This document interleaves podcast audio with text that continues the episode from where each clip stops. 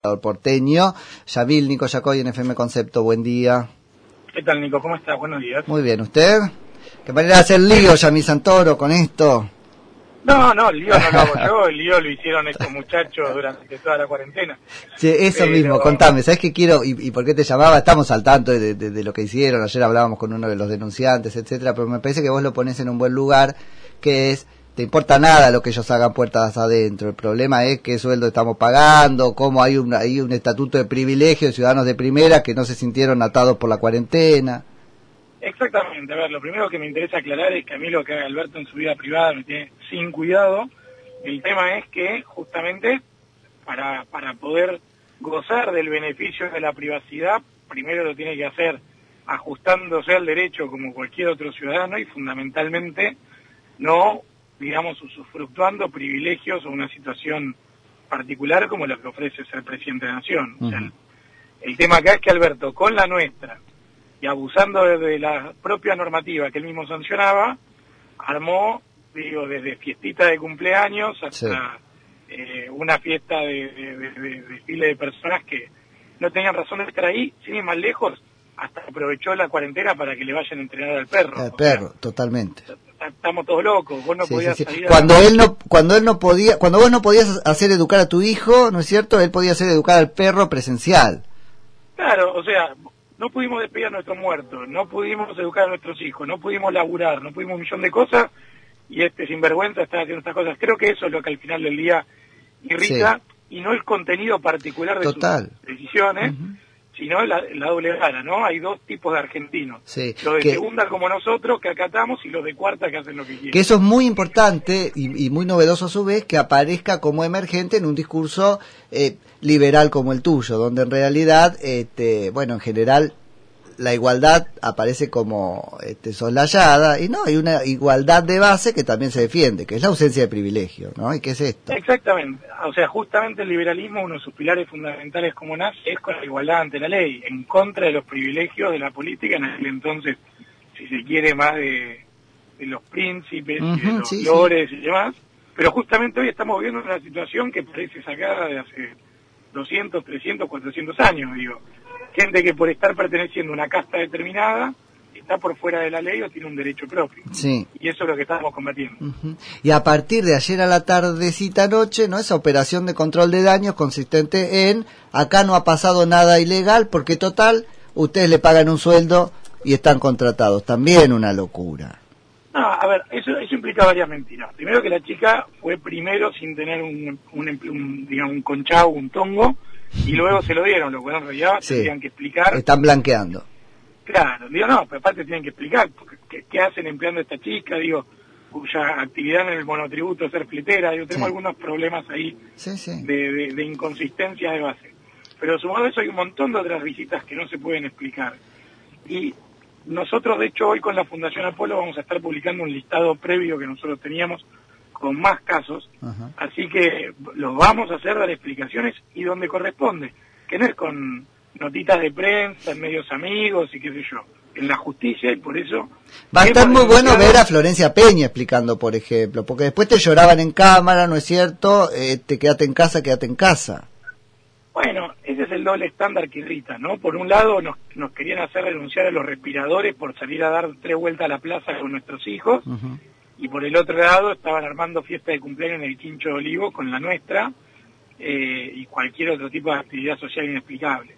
De vuelta, yo siempre fui partidario de la apertura, siempre fui partidario de, que las restricciones fueran las mínimas indispensables, contrario a lo que hizo el gobierno. Pero puesto que el gobierno eligió ir por el camino... No, no, no. A ellos con su vara. A ellos con su vara. Si no... Exactamente. Entonces, siendo que han sido tan severos con ciudadanos eh, de a pie que que tuvieron situaciones realmente complicadas, miles de comercios cerrados y demás, creo que es momento de justamente hacerlos rendir cuentas, que una vez le hablen de frente a la ciudadanía y expliquen por qué hicieron lo que hicieron, y si no tienen explicaciones, bueno, que respondan ante la justicia. Che, bueno, metámonos un poco que, que no hablamos desde que estás precandidateado oficialmente a legislador porteño, ¿no?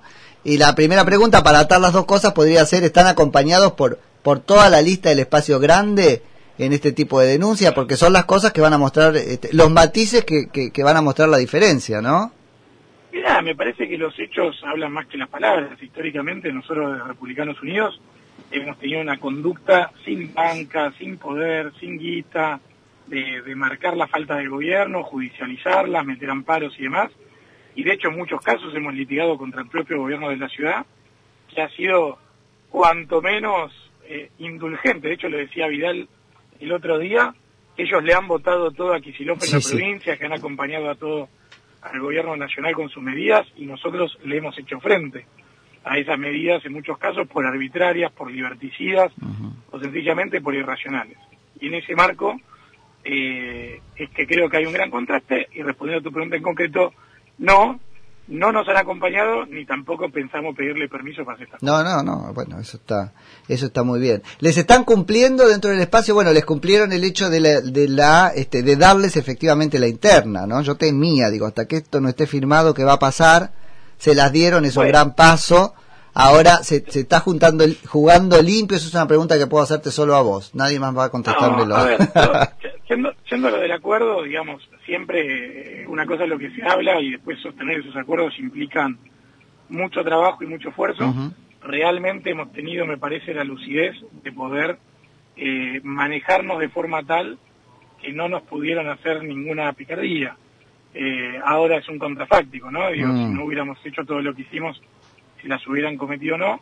Por mi parte, yo estoy satisfecho con, con el trabajo que realizamos y el resultado que obtuvimos, que no es poca cosa. Te referís a lo, a, a- lo táctico político, pero también a lo jurídico.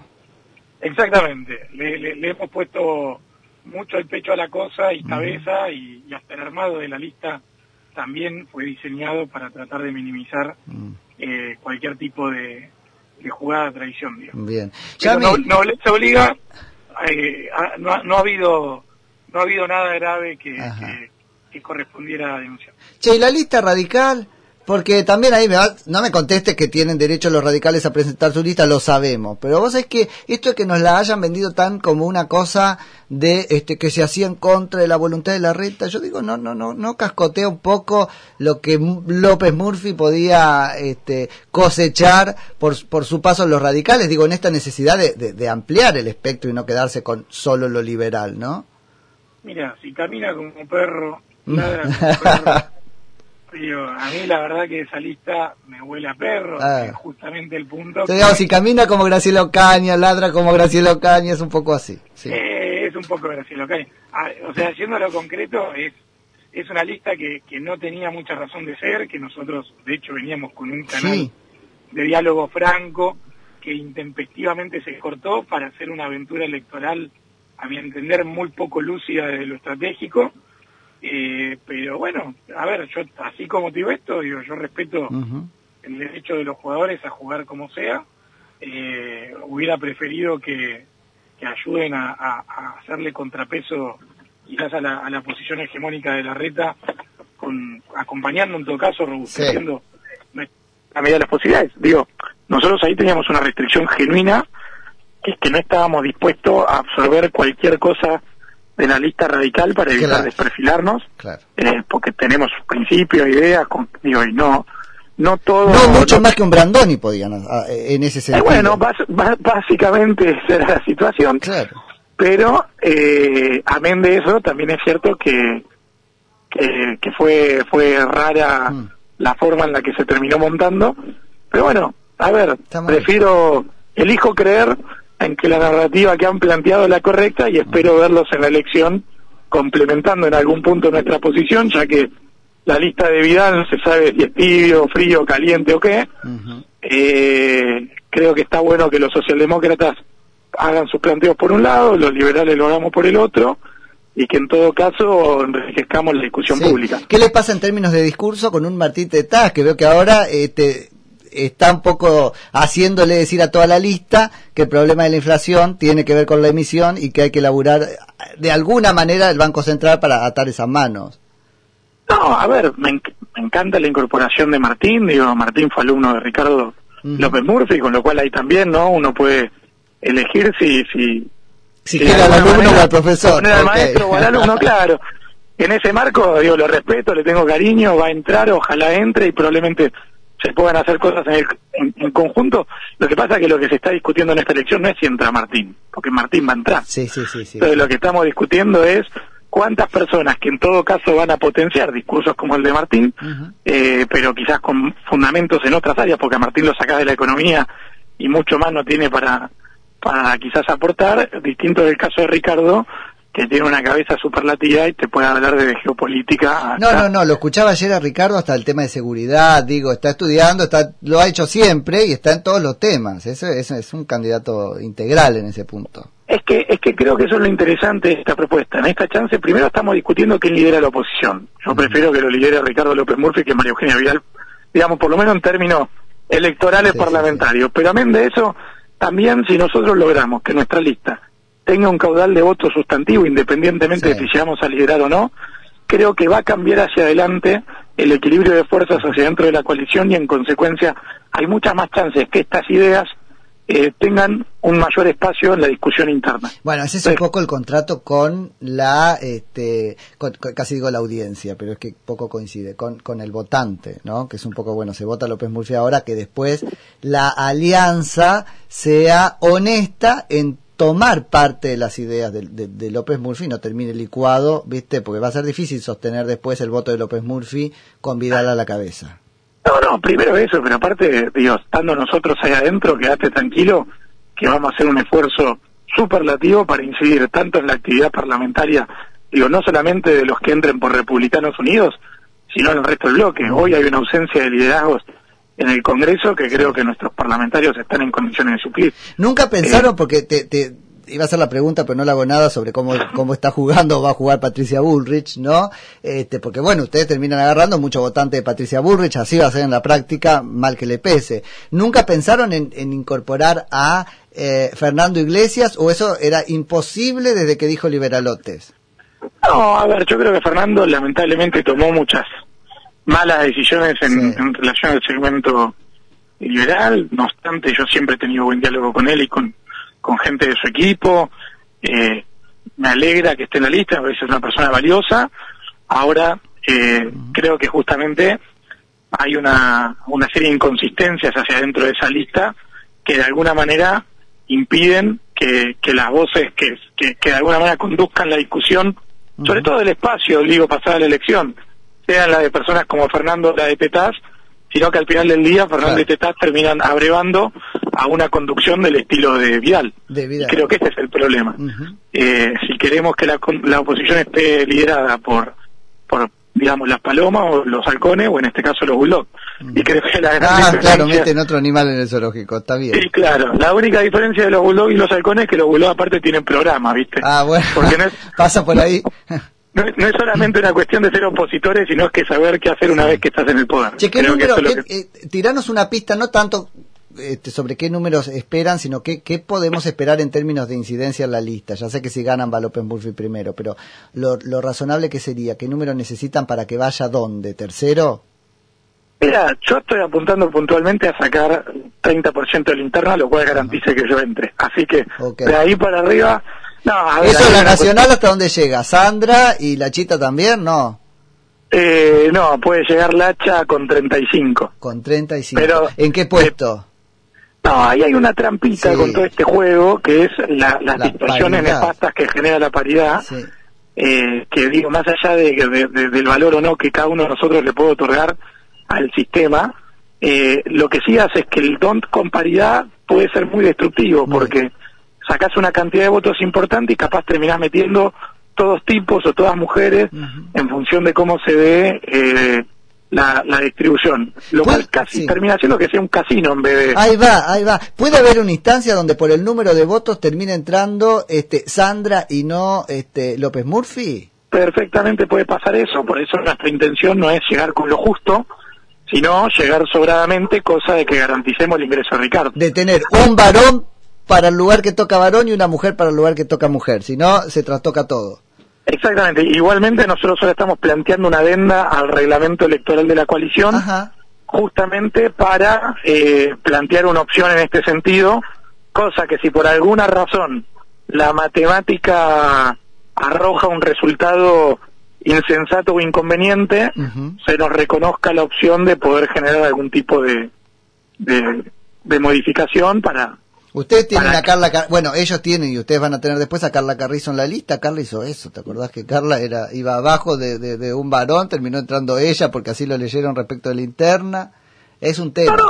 es un tema, es un tema y creo que, que, que hay que entender que como suele pasar en la Argentina, las leyes, independientemente de las buenas intenciones que pueden tener los parlamentarios a la hora de sancionarlas, en muchos casos por falta de estudio, eh, terminan generando efectos distintos que los mentados. No, y el principio rector, rectorísimo de la voluntad este electoral. Ahí no puedes hacer un corrimiento porque quieras. Nosotros, nosotros eh, votamos una cierta cosa, ¿no?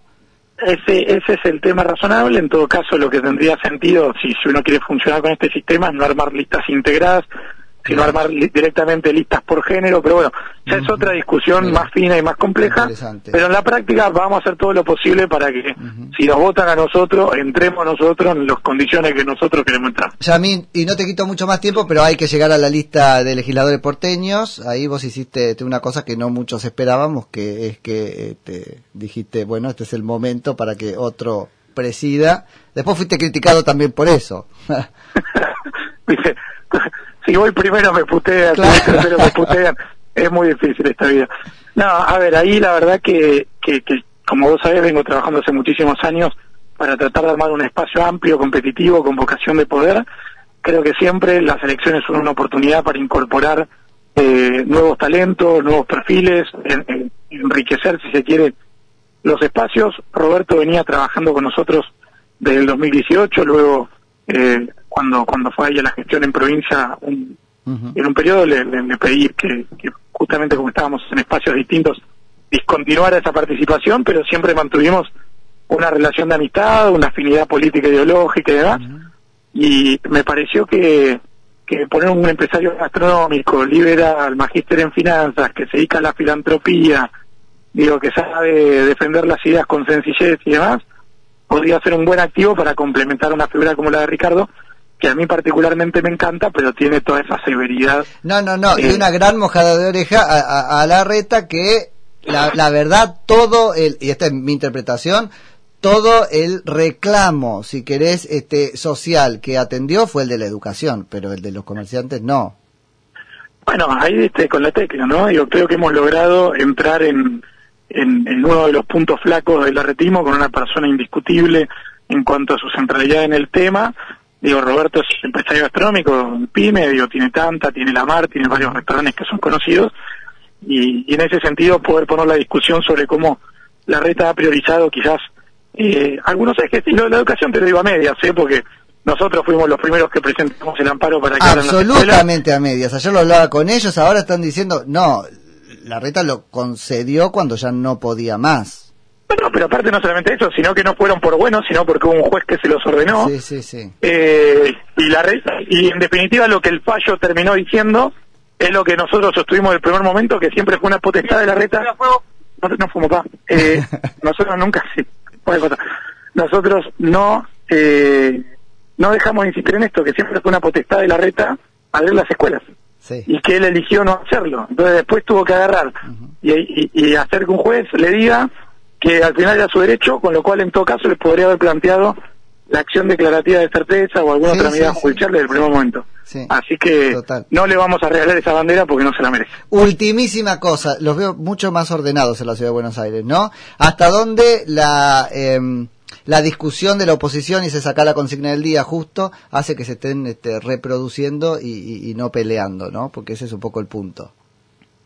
a ver, lo que hay que entender es que eh, juntos ya está llegando a un nivel de amplitud en cuanto a su composición que, que, es inevitable que haya tensiones. Por otro lado, la ausencia de liderazgos medio eh, totales como era el de Macri eh, permite que esas diferencias se expresen en términos competitivos, lo cual creo que es una cosa positiva. Digo, hoy por hoy que Juntos por el Cambio tenga internas en 17 de las 24 provincias, es algo bueno para la democracia, es algo bueno para la oposición. Ojalá hubiera muchas más listas liberales que las que hay, pero eh, honestamente, viendo de dónde venimos y a dónde hemos llegado, tanto como oposición en sentido general, como liberales en particular, me, me, me, enorgullece y creo que nos auspicia un buen futuro. Yamil, gracias por la charla y en cualquier momento te jodemos de vuelta. Cuando quieras, Un abrazo. Es Yamil Santoro, que es presidente de Republicanos Unidos y precandidato a legislador porteño por la lista, ¿cómo lo contamos? De López Murphy en Juntos por el Cambio.